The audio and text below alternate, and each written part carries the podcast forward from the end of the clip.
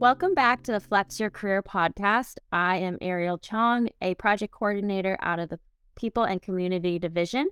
We've had a great first week of informative and energized guests, and I'm super excited to be closing out the first week with a fantastic well being specialist, certified yoga therapist, and mindfulness and meditation teacher, Kayla Pates. Kayla, thank you so much for being here today. How are you doing? I'm doing wonderful, Ariel. Thank you so much for mm-hmm. asking. Also, thank you for having me. I'm really excited to be here today. Awesome. I'm so happy to hear that. Well, as you know, April is Professional Development Month, and we are talking all things on how we can aspire to grow. So, today I wanted to talk to you a bit about resilience and thriving and how it can help us grow both personally and professionally. We often hear the concepts of resilience and thriving mentioned together, but I wanted to ask you are they the same thing or is there a distinction between the two? What exactly does it mean to be resilient and thrive? That's a really great question. So, resilience and thriving are related, but they're also distinct from one another. So, resilience is your ability to get back up and try again despite challenges and adversities. It's like a rubber band. When you experience challenges in life that stretch you beyond your comfort level or bring you down, resilience allows you to bounce back up afterward, like a rubber band, to where you were before. Now, thriving, on the other hand, encompasses resilience, but it takes it to the next level. So it's not just about bouncing back to where you were before, it's about growth, development, and flourishing so that after adversity, you step up beyond where you were before. Mm, I got that. That is a helpful distinction. Can you tell us more about how resilience and thriving helps us maybe when we're going through challenges or a difficult time? Yeah, absolutely. So, as human beings, it's inevitable that we'll experience challenges in our lives, right? And no matter what we're going through, we can respond to these challenges in different ways. So there's a helpful model that I like to use. It's a model of resilience and thriving that comes from the work of O'Leary and Ickovics. And it outlines four different ways we can respond to adversities. So, one response to adversity is failure, to give up and succumb to our stressors. So, in this case, our functioning decreases with the adverse event and it just continues to slide downward. Now, another response is floundering. And this is where you bounce back up a little bit, but not quite to where you were before. So you've survived the adverse event, you've gotten through it, but you're impaired and you feel diminished and maybe stuck in a rut. Now, a third response is resilience. And this is where you bounce back up and fully recover to where you were before. And this feels focused, it feels flexible and flowing. And it's quite honestly a response that many of us want to have when we're going through hard times. It's like that rubber band we talked about before. But there's also a fourth response called thriving, which allows you to go beyond resilience, have a growth experience, and flourish. And with thriving, you can use adversity to your benefit and actually end up better off afterward. So instead of being like a rubber band, you can think of it like a tree growing deep roots that allow you to bend and sway in the wind rather than crack and break under pressure. So ultimately, this model shows us that when we're able to respond to difficulties with resilience and thriving rather than failing or floundering, we can recover, we can grow, and maybe even end up better off than before. And with this model, we don't have to avoid challenges or be afraid of them. Instead, we can learn to face them and use them to our advantage in the long run.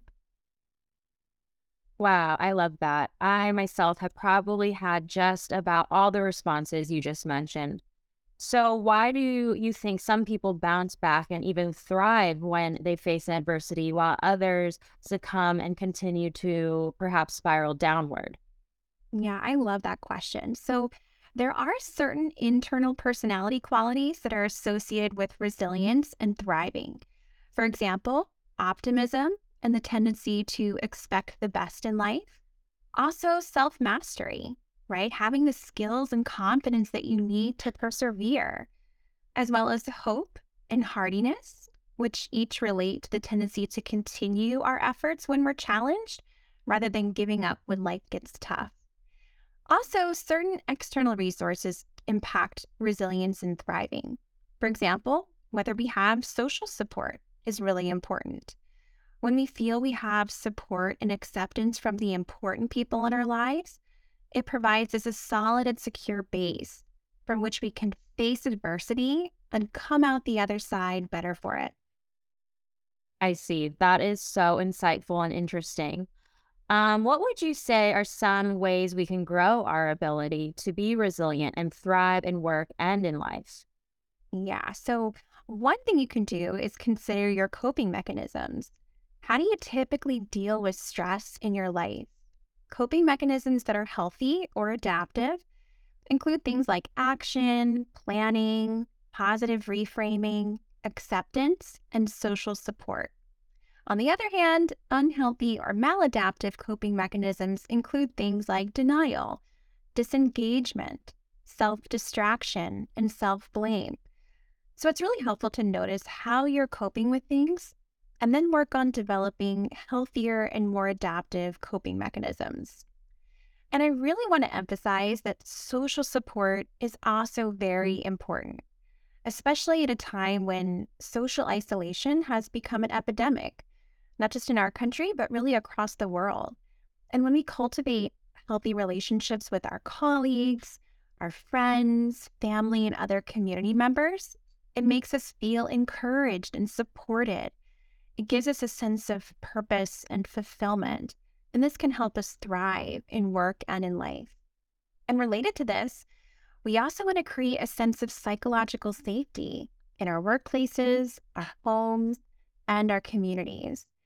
When people feel safe in the environments where they live, work, and play, it helps all of us to thrive.